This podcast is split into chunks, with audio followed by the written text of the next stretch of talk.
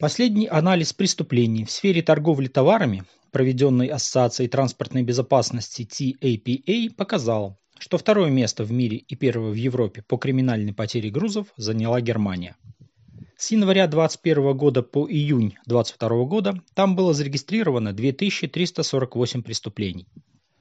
Наибольшее количество инцидентов произошло в земле Северный Рейн, Вестфалия – Следующими по рейтингу были Великобритания – более полутора тысяч происшествий, Нидерланды – 707 инцидентов, Испания – 704 инцидента, Франция – 650 инцидентов.